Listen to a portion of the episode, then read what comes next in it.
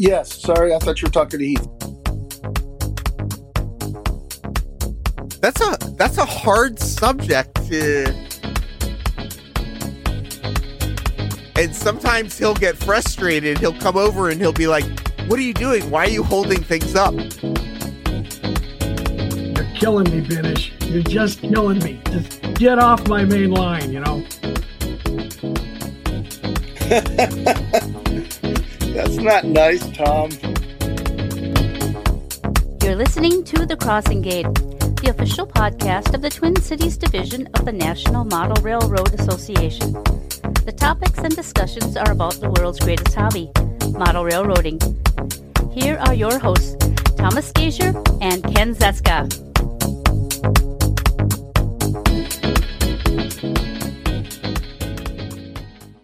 This episode of the Crossing Gate podcast is brought to you by the three plus hour long YouTube live stream. Do you enjoy model railroad videos on YouTube? Do you like to watch and participate in live streams about trains? You need the three, four, or even five hour long live stream. You can watch the host fill up hours with rants, off subject topics, political opinions that have nothing to do with model trains, and vacation photos to Cancun. Have you ever wanted to see a review of a new model? Well, grab some snacks and a cool beverage as the host takes over an hour to explain the history of the model's prototype. Then takes another hour to open the box. No, not the box that the model was packaged in from the company. We mean the brown cardboard box that the hobby distributor used to ship the new model. It's off to the races as the host finally brings the model out into the light and proceeds to go over the paperwork for another 30 minutes. You can be in the live stream chat saying hello to your friends, each and every one of them. This will take up to an hour alone. Then you can start on the usual jokes, insults, and off topic chat that only you and two others in the live stream will understand. Don't forget about the endless promotions to buy merchandise, subscribe to more channels, and hear about everyone's latest medical issues. Yes, the three plus hour live stream is a great way to spend an evening doing anything but model railroading.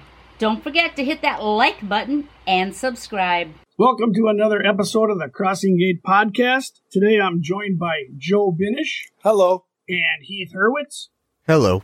and I'm your host, Thomas Gasior. Today we're going to be discussing car cards and waybills, but specifically how to get started after you purchase or create your car cards and waybills.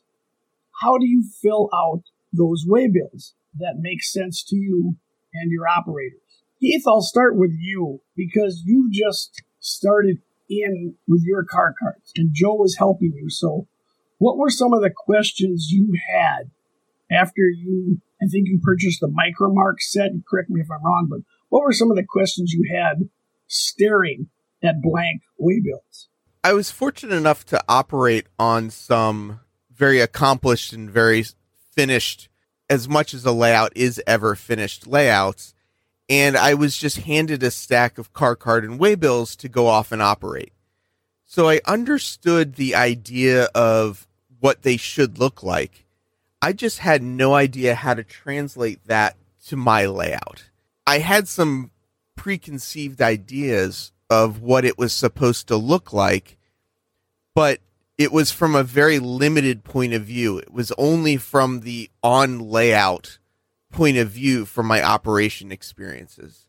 And I think one of the biggest changes that I made through conversations with Joe were understanding that my layout is just a very, very small part of my operations and that it's all the off layout industries and different areas that have just as much of an impact on my waybills as what's actually on my layout. We first really started by figuring out what industries I had on my layout and what industries off my layout we would be able to send products that my different industries made or products that my industries would receive. And it was even at that point, I still didn't really understand now how to convert that information into a waybill. So I, as Tom had mentioned, I had bought the Micro-Mark waybill set and I was staring at the waybills. And what I hadn't done yet was all of the research. The important part, I think, of operations is realizing that the why cars are moving needs to be figured out for the how and the all the exact things don't matter so much until you've figured out the bigger picture, the bigger stories. And Joe, since you've been doing this for many, many years, what did you recommend to start with on the why is this movie? Why is a waybill so important? And then we'll get to the research versus freelance version of that. The important thing, and, and he's mentioned this, is think of your railroad as a small part, a big part, depends how big your basement is, of the United States transportation system. And era makes a difference and locale makes a difference, but everything at some point moves by train, right? Coal for the power plant. The fly ash that comes out from the coal or from the power plant goes somewhere. And then if you model, you know, the XYZ company that builds widgets, those raw materials come from somewhere. They don't just appear, right? Somebody's ordered them, someone's arranged for them to get to that the, the factory. And then the magic happens in the factory and then out comes the product that either moves by truck locally or truck across the country or by train, hopefully. So we have to kind of think about if you're building widgets, how many pieces of iron or you know rolls of steel are required for that? And then you can go and figure the individual car loads and how frequently you need to have those things delivered. And you want to talk about a rabbit hole you can go as deep and as, as wide as you want to go with that like he said you have to think about what is happening in your on your railroad or on your part that part of your railroad so that you can justify and, and we'll put that in quotations having those cars on your railroad and, and having them moved on your railroad. And you said something that kind of triggered another thought for me is my railroad does have a story, but I come from the world where trains run in circles. So for me, it was more just that I wanted to go from trains running in circles to trains having a purpose, but I didn't care what the purpose was. I just wanted them to move around the layout. And one part of operations is that I did to some extent have to start choosing an era. I had to start choosing industry names. But coming from the, I just want to put 10 boxcars on the track and run them around in circles, it was really kind of a mental game that I was playing to flip everything over and recognize where I needed to start from. That it's not just, don't just put 10 box cars on the layout, put 10 box cars on the layout based on all of this information that you've looked up ahead of time. One of the things I love about model railroading is that there are a lot of ways in for a lot of different people. For me, I feel like by coming in as a run trains in a circle kind of person and not seeing or having the experiences of the operation, making the switch to figuring out what to put on a waybill, what to have go to an industry, it was to some extent putting the cart before the horse. You know, I had the layout built. I had some idea of where I wanted things to run. But until I actually went and actually picked an era and, and picked the names of some industries, I couldn't figure out how to make anything anything move. So learning where to start for me was I think the hardest part of operations. It comes down to when you're starting in anything, and especially a hobby, right? Because this is supposed to be fun and we're supposed to have other lives outside of this. You don't know what you don't know until you've actually thrown some time and some, unfortunately, some money at it if you're lucky, you get to be go to an operating session like you've done a few of Heath and, and, Tom and I have done a few more. You go and you see, oh, okay, I understand now why they talk about beyond the basement and what it adds to. Operations. And really, you don't care. The operator, the guy switching the cars, doesn't care what all the other information is as he has the car card in his hand and the throttle and he's moving the car, you know, from spot to spot. But it tells the story better for the layout owner and for the other crews or you know or the crews if you've done that base amount of, of homework, if you will, or or setup, so that it makes sense to move, you know, Emin St. 53,000 from the yard in Cedar Lake to his freight house on his island. I was just going to say that the staging yard takes on a whole different life when it goes from just being where you store your cars to actually being the interchange for the rest of the world. Yep, right. And one of the things we discussed was that it wasn't so much that a box car came onto my layout, went to all five of my industries, and then went off the layout. It was more that a boxcar enters the layout, it has its specific role that it plays, and then it leaves. And then something else comes in, does its role, and then leaves. So the staging yard really becomes a more active participant in the operations on the layout and not just a storage location for as many box cars as you could fit on your layout. Right. And so it, the staging yard and thinking about it that way kind of when people come down and look at your railroad, or in my case, in, in, my basement or in your room in your apartment, they don't look at it and say, "Oh, do you set this up around the Christmas tree?" You know, they they don't get the difference until they've actually had to to understand that, and that's a rather subtle idea to explain to someone who's not, you know, afflicted like we are with model railroading.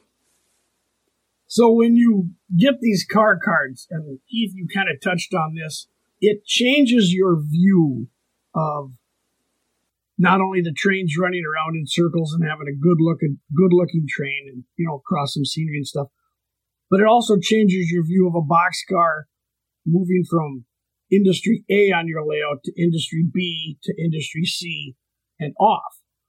Because now, like you said, this boxcar is coming from, I don't know, they coined the term, I'm sure, back in the V&O days of off the layout. And Joe mentioned it earlier that you're part of the national railroad transportation map.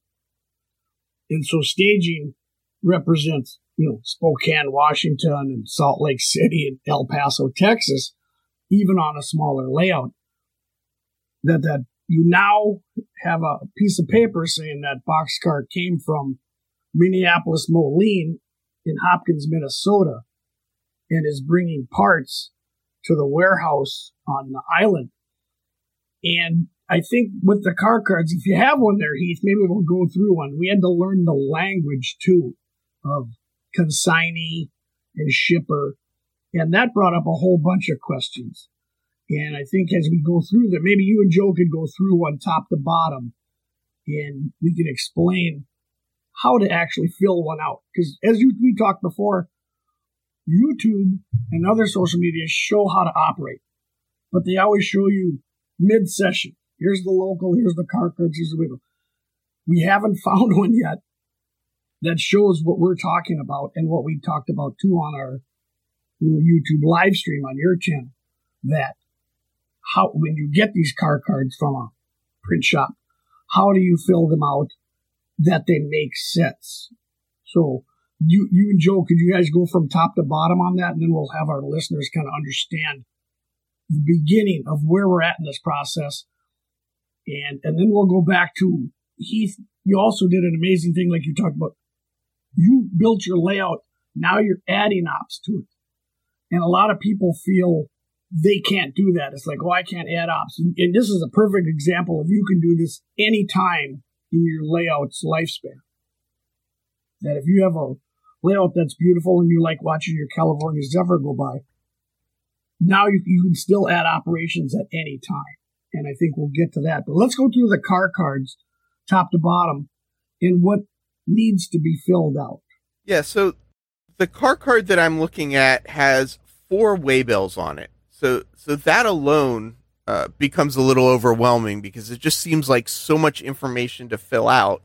And then each waybill has, let's see, one, two, three, four, five, six, seven, eight lines to it. Is that right? One, two, seven lines to it. Sorry. And in my head, I'm going, I have to fill out all seven of those lines. I have to know what each of those items on the lines was. And I need to do that four times on every single waybill. Because if there's a line, you, you, you have to put something down. And that was one of the first things that Joe taught me is no, you don't need something on every line. You only need things on the line that matter. So I'm looking at a waybill right now, and out of the seven lines, only three of them are filled out. So uh, the first thing is uh, consignee and address. And consignee is remind me again, Joe. What's the definition of consignee?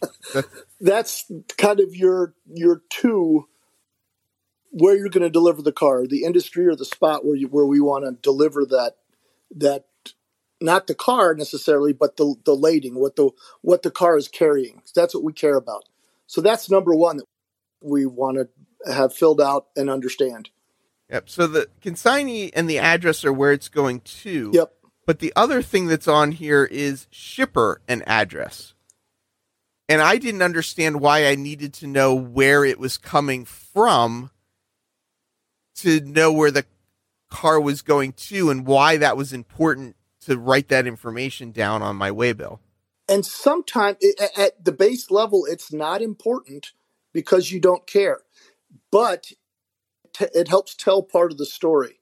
So, for example, some of the cars we worked on on the waybills uh, on your channel was the a Great Northern car. And why did that matter that we were we were moving a Great Northern car? Well, if the consignee, the the receiver, is your box and sh- and crate manufacturer, it matters because that's a a logical or a good car to bring in a load of Western red cedar from Washington State. That then helps tell the story of why that Great Northern car is on Manhattan Island in New York City. So that's why we care about it. It also tells us, gives us a good idea where to send the car back when we're going to load it and return it. So then, also on this waybill, now that we know where it's going to and from, the two other lines are via, uh, VIA, and shipper. Oh, I, I'm sorry. Let's rewind. The other two lines on the waybill are routing and then via. So be, it, it's between the to and the from. It wants to know how you're routing it and then I'm not exactly clear what the difference between routing and via was. All right, so the routing, the way uh, I had you use them, is that tells you from your yard as the train arrives on your island or on on Manhattan Island, it arrives in a transfer or a through train, and then there's going to be a yard crew or a, a, a local crew that's going to break that train down into the individual cars and sort them so that the trains that are going to deliver them the pointy end of the spear, if you will, the trains that will deliver them to the receiver know where to begin. Uh, if we bring in that Great Northern box car, if you put it's going to the freight house or to the the lumber yard or to the box manufacturer, that those will go in a specific train, right? So that tells the yard crew this is where we want you to put that train so that when the local guy going out to serve the area where the, the box manufacturer is has those cars in his train, not cars for the freight house, which he doesn't go to.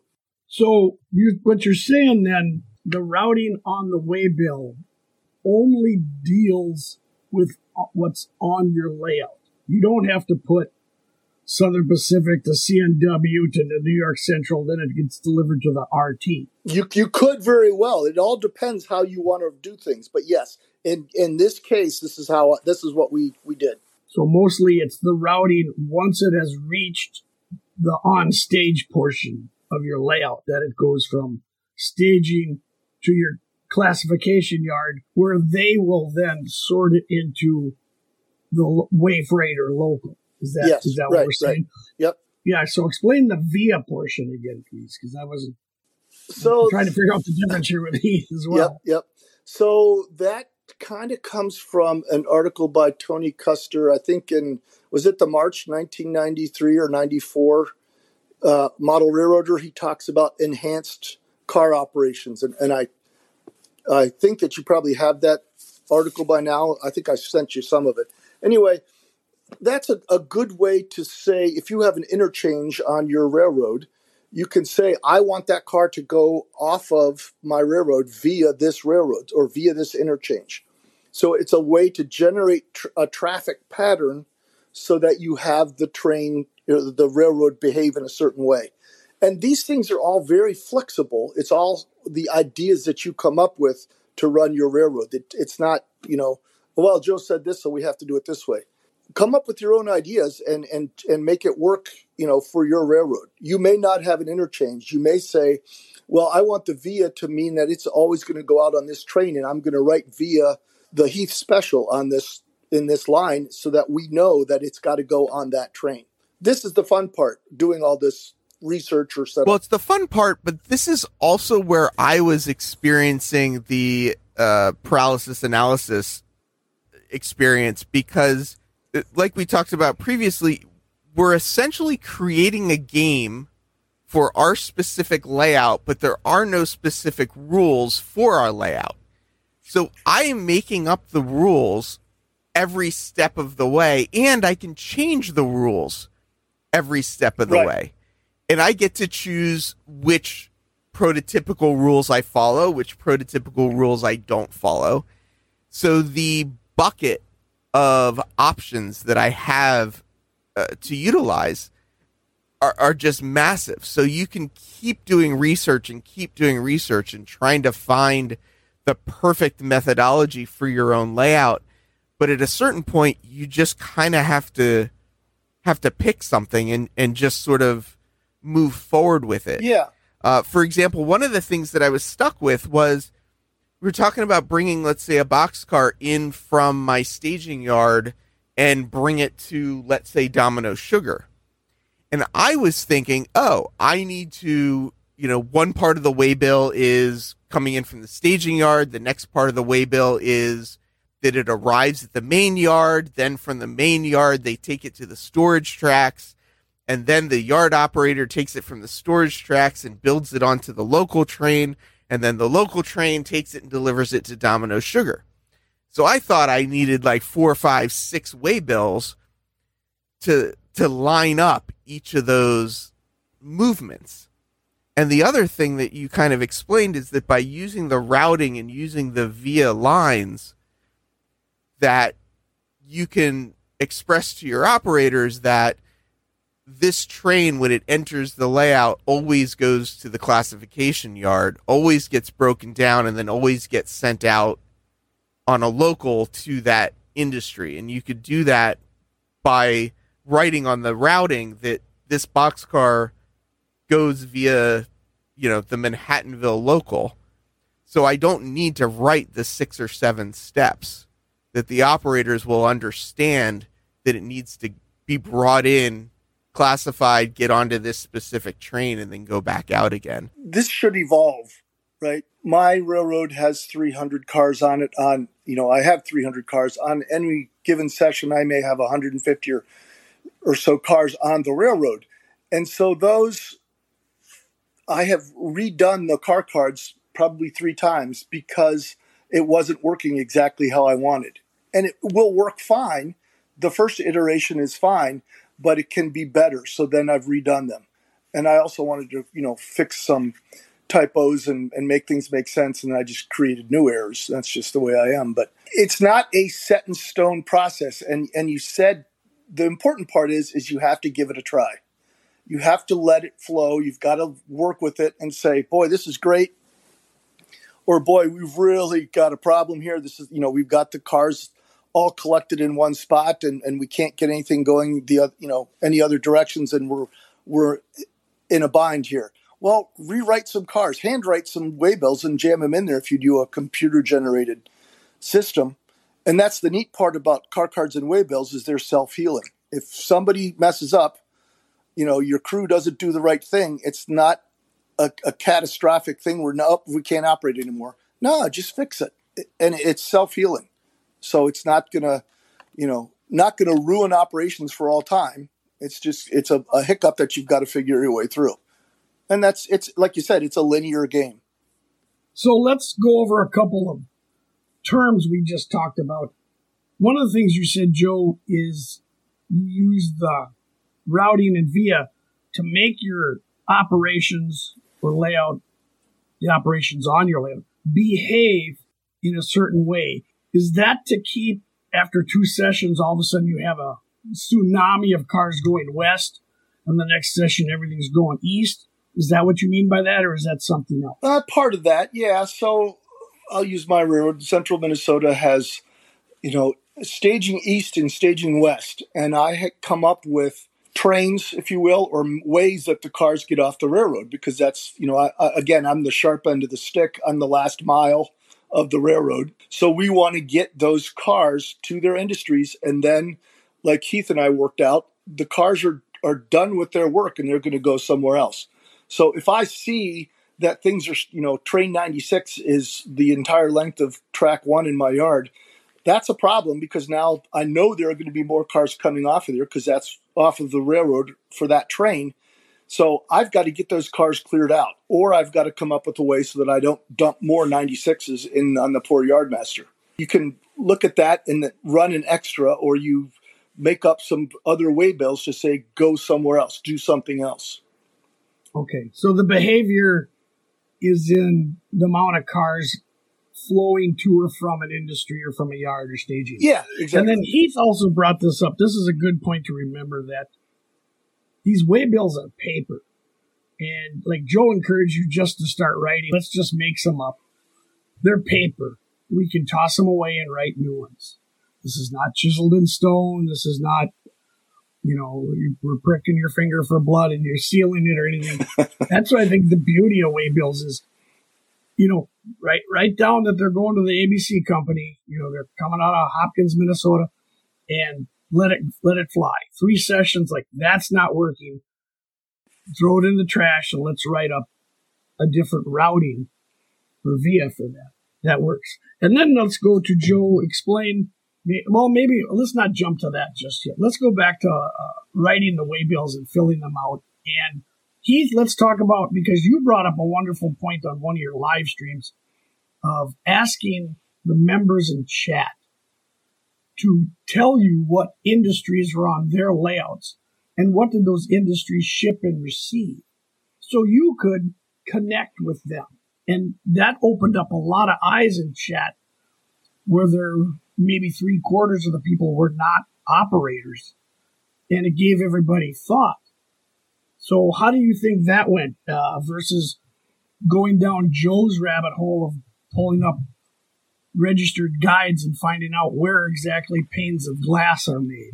Yeah, my railroad is definitely a freelance railroad. So the idea of having to come up with prototypical industries that specifically exist in specific areas with specific things that they shipped wasn't as exciting for me. And then I realized that I'm not the only one that's got made up industries on my layout. And I thought what might be a lot more fun is to reach out to the community and say, hey, you know, I've got some toothpicks that I want to ship somewhere. Does anybody want toothpicks? What what of your industries could I possibly ship toothpicks to? And other people that weren't operators necessarily, but may have had a restaurant or you know, a distribution center or whatnot said, oh, yeah, why don't you send them here? And it became this really interesting conversation, and people started actually writing that they were going to start changing their own layouts based on the conversation as well. One person mentioned adding a team track, which is something completely new to me. This idea of less than carload box cars full of stuff that would go to a team track to then be unloaded by an area. So instead of taking one box car and sending it to four different warehouses on your layout, you may just drop that box car on the team track and then the warehouses would come and truck that material to where it needed to be trucked locally, which then added another. You could also, like Joe and I talk about the team track, it, team track is used maybe by an industry that does not have a railroad spur. You know, where you're modeling in Manhattan, there's not many spurs outside the couple blocks from the shore. And I think, you know, it's genius for smaller lumber companies and things like that to use this team track. And it was neat. It was very interesting to see you learn about that and all the opportunities that presented. And now I was increasing the size of my transportation network as well, because now it wasn't just about railroads. It was also about how railroads and trucking connected and how then railroads and shipping connected as well, because I happened to have a car float on my layout and I was just kind of using it as an interchange, but it took on a whole new life when I understood that, oh, some goods are shipped, some goods are, you know, brought in by railroads, some goods are trucked. And it's expanding and just making my world, you know, bigger and bigger. And I think another side to that too is when I started putting together my collection, I bought a lot of box cars and I just saw them as box cars with different colors and different labels on them. And now when I look at a box car, it's either a 40 foot box car, a 50 foot box car, it's a single door, it's a plug door. Some box cars that I thought were box cars are actually reefers or stock cars. They're not all just box cars. So going down this rabbit hole has really changed how I view the rolling stock that I already own that's on my layout and started thinking about how it might get used in a more prototypical method of transportation. Mm, box cars, like box cars. Red, box car, red box cars, not this colored stuff. yeah, Joe, you're a boxcar crazy nut. Joe will tell you what type of doors they had when they fixed them and the ends and things like that. So as you went down the way, Bill, Joe, you helped him write the routing, the product. Who, who's it going to? What's what's the product? And so that moved the car from staging onto the layout with a transfer to the yard, and the yard got to switch it to send it to the Mink building and other places he's at. But then you mentioned that they're two sided and four sided. So let's just go with the two sided. Maybe you can Joe tell us what the definition of two sided means and why is that important? Because I think that's the portion where we get the car away from the industry back to the yard and then back to staging to send out, you know, back to Duluth, Minnesota. So tell us about the, the two sided. Side number one or A is going to be your inbound load of spruce from, you know, Washington State to be built into a, you know, whatever something at the at the uh, the mink building or the, the the packaging guy. I realize they probably wouldn't use spruce. Let's not make it that small. But anyway, that's one side, and that is those are the movements to have the car come in off of the the transfer and into the yard and delivered to the industry. That will have all that information to have that routing. The second side is going to have the routing to take that car back to the yard and be an empty or be sent out to somewhere in South Carolina with a load of boxes or whatever. Box cars, train cars move according to the national car fleet averages. So if the Pennsy has 46,000 box cars, you can expect to see that many Pennsy box cars move through your railroad. You know, the M&StL is going to have a lot fewer. Split Rock has what, three box cars? So you'll never see a Split Rock box car. Yeah, you might, you might if you pay enough. so, so, so go back to that Pennsy. Okay, so the Penns, you know, the largest freight car, them in the Southern Pacific. Yep. You're not going to have forty six thousand Pennsylvania cars on your list. You're just saying that the averages are if you see a train go by, it's got a Pennsylvania car on it. Yes. Pre nineteen sixty eight. Right. Right. You're going to see a Pennsy and a Southern Pacific car in that train. Is that what you meant? Yes. Yeah. And so the conversation is that every freight train should have at least one NP box car in it. For whatever reason, their box cars, the products they shipped and and the age of their box cars are such that just about every train in the in the United States had one Northern Pacific box car in it. I don't know why. That's just the way it worked out this and the Pennsy, the New York Central, the B and O, the Great Northern, the bigger railroads had more cars because they needed those cars for to service their industries that were on their, you know, their switching areas or their service areas. So now you can, if you really want to get into it, you can say this many cars. Well, those translate into car movements. So that's where you get the two sided. Really, if you do a computer generated or even a hand generated uh, car card and waybill, you've got five movements on there.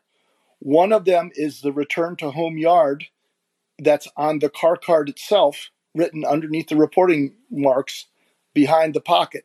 When you put a car uh, a waybill in the pocket, each one of those can have up to four movements on it. That's how you get. That's how you generate the movements for your cars on your railroad, and so they should flow. If I so have, let's good, but let's let's do something simple. All right. Okay, because we're I'm just we're getting away with the B and O and car out across the country. So we moved this Great Northern boxcar full of the wood, and they emptied. Yep. And you flip the waybill over. Right. You call it flipping over. You pull it out of you pull it out of the car card. Yep. Turn it to where it says number 2 Mm-hmm. Because when you put the waybill in the car card, you only see half of it. Correct. Right. Or a, a quarter of it, if you will. Quarter quarter of it. Yeah, you don't see the backside. Right. Let's just say we have two sided for now. We're gonna Yep. keep it simple. So Heath would flip that over between sessions. Right. He'd run a session, thank his operators. Next time he comes downstairs and you flip the waybills. And so that waybill says they need a box car in Buffalo, New York, in empty.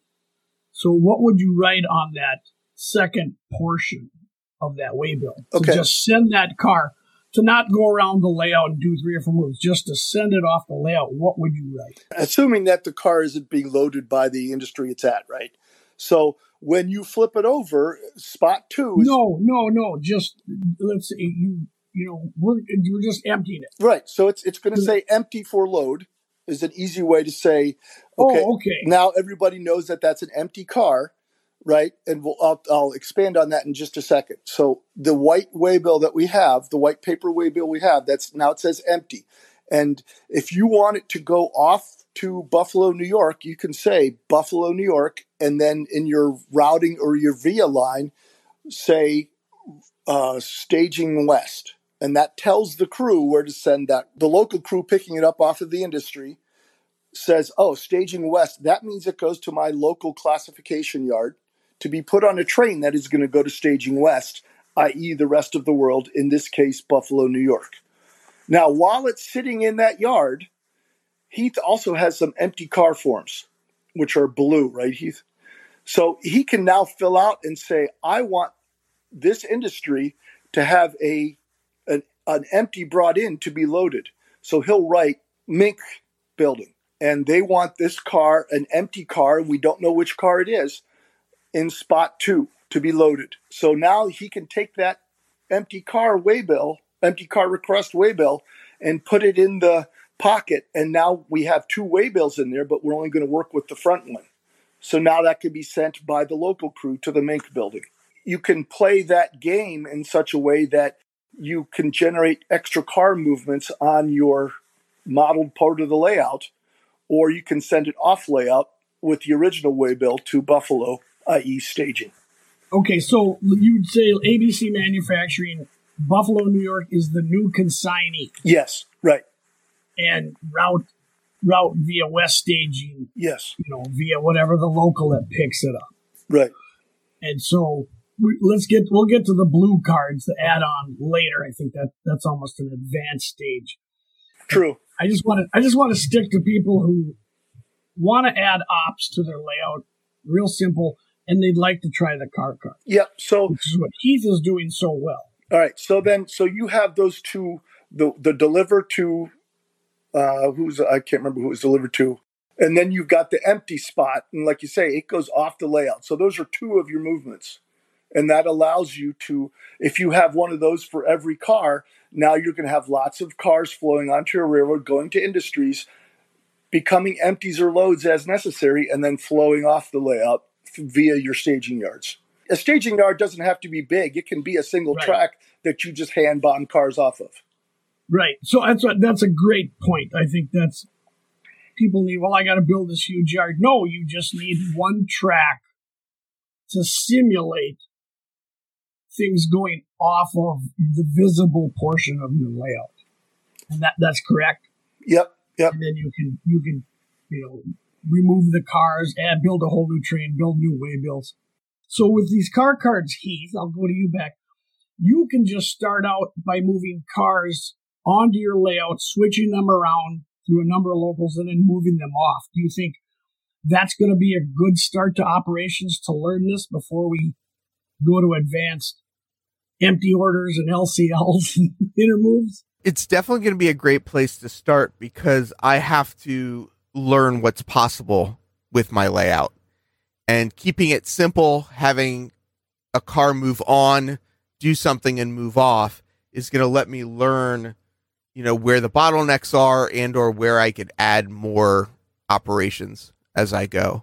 It almost feels overwhelming just sort of like making these first little steps.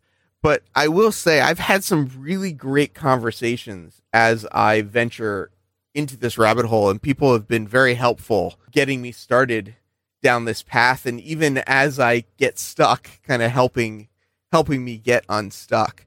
So there is a a world of operators out there that I wouldn't say are necessarily the face of model railroading, but there is a large crowd of them. There are ways to find them, just like setting up your ops on your railroad. It, it's going to take a little bit of work to potentially find them. So I'm venturing down the Micro-Mark car card and waybill route. If you go to micromark.com and just search either car card or waybill, you'll get all of the various options that they have. And the best thing to start with, in my opinion, would probably be their starter kit, where you get a certain amount of car cards, you get a certain amount of waybills, you get a certain amount of uh, locomotive car cards. And it's a good introduction and it's not that expensive. And you could always just use a pencil so you could erase stuff as well. But just starting to put things down on paper was very helpful for me in starting to understand what I need to do on my layout. Yeah, I think that's important. And and Joe, I think another portion of starting out with this comes with a little bit of I'll say infrastructure because you're going to want to have a place to put these car cards somewhere in the area of those industries. What have you seen that people have done? Because I've seen simple like three the three boxes I see are setouts, holds, and pulls. Yep, right. You can explain a little bit of that for the infrastructure of what else if you get the car cards, these Micro-Mark, these wonderful things. Heath, you get your friends, you found these industries. Now, what's one more piece of this puzzle to start? Well, you, you really can just, it's pretty simple if you want it to be. You can be pretty elaborate have a box or a slot for each industry or you can do you know i know that they're going to be switching in this area so this this box serves this entire area and there are set outs like you said pickups and did we say holds for each area so that if you're going to build the boxes for them and they're just little slots that the car cards fit in as wide as your car cards are and you know half an inch thick if that works for as many cars as you're going to switch. Or for the long time on my uh, good friend Rich Ramirez's layout, we just set the cars in piles on the benchwork near the big yard. And it worked fine. You know, inevitably somebody would bump the piles and you'd have to resort, but whatever. But, you know, for a yard, you should have track or a, a box or a spot for each track so that you can sort cars that way. I use the Albion Software ship it. So their cars are cards are two and a quarter by two inches or something like that. So that is a good size. It's easy to hold in your hand. It's you know I use a clip for a train. I make engine cards in Excel that has the, the engine number and the functions for my DCC. I mean, you can go as, as complicated as you want, but the basic is a place to land the cards when you're when you set out or place a car, that card and the car should stay together, and then you need somewhere for for the crew to say, ah, these are cars I'm supposed to pick up. So you have a pile or, or a slot for those cars so that they can come to the switching area and pick up the cars, pick up the cards, and then pick up the cars. So not only between sessions, I talked about Heath, that you drop off your Great Northern boxcar, and then between sessions you flip the waybill, but you'd also physically move the car card to the next box and either say, well, it's taken an extra day, so we're going to have it hold, or they, they unloaded it quickly and it's now a pickup. And that's how, that's how you kind of control your, your cars on and off. And like you said, make your layout behave. Is that correct? Yes. The part of the game is to getting the cars to, to move so that it makes quote unquote sense in the prototype. And, you know, I didn't live in 1953, so I don't know what it really ran like, but this is how I think it worked. So if we deliver, if the Third Street job comes down Third Street and delivers cars to Red Owl, and you know we can imagine our little HO scale people opening the doors and starting to unload and putting down the bridge plates so they can go to the you know two deep cars and that kind of thing. They're not going to get every car unloaded you know that's delivered at three o'clock in the afternoon. It's not going to get unloaded by the next time the the switch crew is there. So it may sit for a couple of days, or it may be a load that, oh, I don't have room for it in the warehouse. We're not going to unload it right now. It's going to sit for a couple of days. Or the consignee pays for that. For that, it's called per diem. They pay a certain amount of time or a certain amount of money to not unload the car right away. But that's just reality. The next time I stage the railroad, I may hold a couple of cars, right? So then those go in that hold file, and the the crew is going to come along and say, "Oh, I'm not moving those cars." And that rat Joe buried the cars that I need behind these cars that are have to sit. So now I've got to take cars out, you know, pull the whole string, set out two cars, and then shove two back in the same spot. I think we'll do another podcast and we'll follow a car or follow one of Heath's crews across the layout and we can discuss things like that so people new to operations will understand. Yeah. So we'll finish up with two things. One, Heath, talk us through the set you got from Micro-Mark, cost and what you get, so people will know. You know, this is you're not paying for a sound equipped DCC engine. You can get into this for less than what? I mean, how much are you? Less than a bass boat, Tom. Less than a bass boat. Yeah. yeah. So the the Micro-Mark uh, starter set is about thirty five dollars. You get a hundred car cards, you get waybills, and you get bad order slips as well. A bad order slip is basically a pink slip. So if your operator finds something wrong with one of your cars, they could drop it into your uh, car card so that at the end of the session, the superintendent or the layout owner knows that that car uh, needs some work. Uh, you also get 25 locomotive cards, which are like a car card, uh, but locomotives won't have a waybill uh, they'll just have information like your DCC address and other information specific to the locomotive. And then we were just talking about the car card boxes that you would put around the layout. And this starter set for 35 bucks actually includes uh, two of those wooden uh, boxes as well. So it's a pretty good startup uh, starter set for at least my size uh, layout, which is about 22 feet by 10 inches or so. Uh, so it would definitely cover most of what I'm doing uh, on my layout. And you said the car cards are what size? They're just.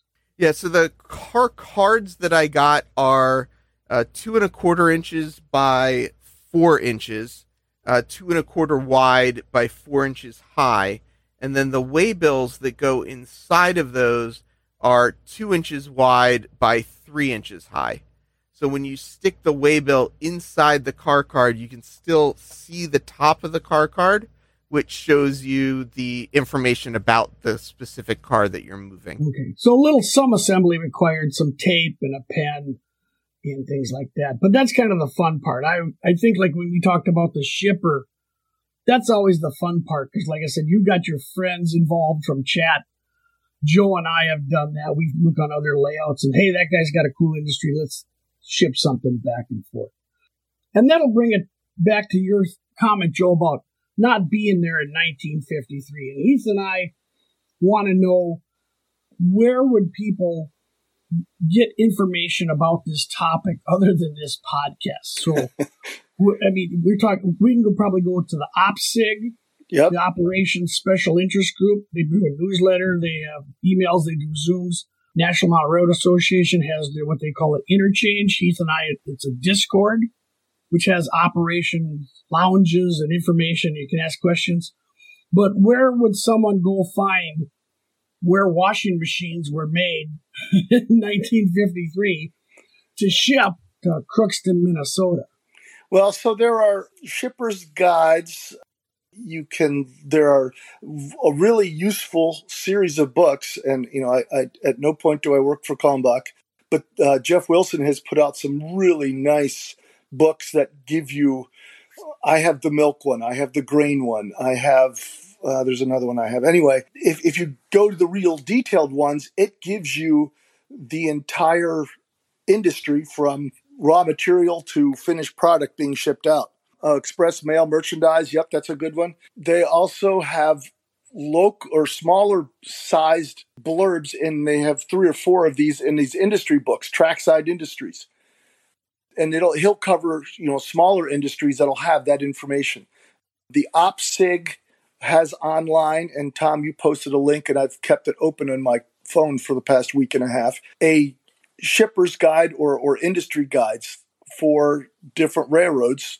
I happen to have the the industry list uh, for the Great Northern, where they in a, a, town where they were not the only railroad, they had a list of who what the other railroads served and and what uh, railroads served them and what the industries were, and so that's really interesting. So you go to the historical society for the railroad or the area that you want to model. Model railroader and railroad model craftsman, they have all kinds of industry information in their, you know, their different issues. Ted Schnepf has these shipper guides for sale. You just, if you look up, uh, his name is uh, spelled S C H N E P F, and if you look that up, it, his website will come up. And he, like I said, has these industry guides for sale that have that cover the entire country for from the 50s or the 30s onward of where the industries are and and what they shipped. So it's a bottomless rabbit hole. Oh, it's, of it is. finding It's- out yeah, yeah. It's a hobby unto itself if you want it to be. hobby unto itself of when when tractors were made and things like that. Now, Heath, uh, there, you found as you started your operations journey, you found a couple other books there, some classic ones. What were what are the two that you have there? One of them is uh, Bruce Chubb's How to Operate Your Model Railroad, and it goes through his uh, Sunset Valley railroad that he built and how he operates that. I also have some of those other model railroader books uh, that Dan was mentioning from Jeff Wilson. And then I think we can't not mention the OPSIG compendium as well, which is a massive book of operations information. So there's a lot out there. Uh, it's a matter of just picking and choosing what works for you and uh, forgetting about all the rest. So, with your start in this, Heath, are you enjoying it? Would you do it again? I mean, what would you say to someone who has a layout that wasn't designed for operations but is curious about this? What advice would you give them? And then, Joe, I'll ask you what advice too. So, my initial thought is find somebody in your community that has a switching layout or find somebody online that you can remote operate their switching layout. Um, in person, I think, is better for a first time if you can, but get the experience of, of what it's like. And I think once you try it, at least in my experience, I ended up hooked on it and I, I am enjoying the rabbit hole. I enjoy the exploration. I enjoy knowing that it's a bit of a bottomless pit, but I get to make the choices. I get to make the decisions and it's my ro- model railroad. So I'll run what I like. rule one, I like it with operations. Joe, give me your advice to someone who says, I want to start operating. Well, the the key is like uh, he said, you got to find someone local that you can play with their trains, right? Because we're playing with trains, we're just doing it in a sophisticated way, right? And I'm sorry if people are offended by that, but that's just the reality of it. But so find that local guy, and there are a couple of ways to do that. The local hobby shop is one. if you have one. I hope you do. The NMRA is a, has a great number of resources to get you hooked up with people. And like we were talking about before we got started with the actual recording of the podcast, Heath is going through this. You operate once and you talk to a few people, and just about every op, uh, operating layout needs more crew all the time. So if you get in once, you're going to find more people that are willing to have you over as long as you're a decent guest. And so, and that's just some guys. I know lots of guys who have never built a layout and will never build a layout, but they're very, very good operators and they operate a lot. So there, there's those opportunities exist. You just have to kind of figure it out how to how to find somebody. Yeah, and I think you both hit on a subject that I've always said that someone starting out in this hobby or someone starting out operations or someone starting out their senior thing, the most important gift you can give to someone is not a you know a new laser cutter. It's it's not the right tools. It's it's your time. I mean the the right mentor in anything, and especially model railroading, just sets the tone and goes a long way. So that's why I always hope in the NMRA that you know the three of us and many more others are really good mentors, and we want to see you succeed. And then I do want to correct you, Joe. It's not playing with trains. It's a historical reenactment. Okay, that's what I. I beg that's your what I. pardon. That's what I'm going to call it for now until I get my leaving my Thomas on the floor. So Yeah, there you go. I think we'll end it with that. There's a lot more. It needs part two. A lot of these podcasts need part two. But Keith, it's great seeing you jump into the, wade into the pool. I'm not saying you du- jumped into the deep end, but you're doing well. I think that's great with Joe's help, and hope everybody else is giving good advice. I think with that, we'll wrap her up, and everybody, you guys say good night. Good night, Gracie. Good night, everyone. You've been listening to The Crossing Gate, the official podcast of the Twin Cities Division. You can find us on Facebook in our group, the Twin Cities Division of the NMRA. You can email us at tcdnmra at gmail.com. Thank you for listening, and don't forget to subscribe for future podcasts.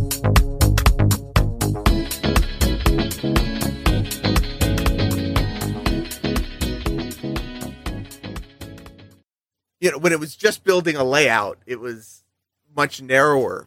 When you add ops to it, really pretty wild how much larger it makes the world of model railroading.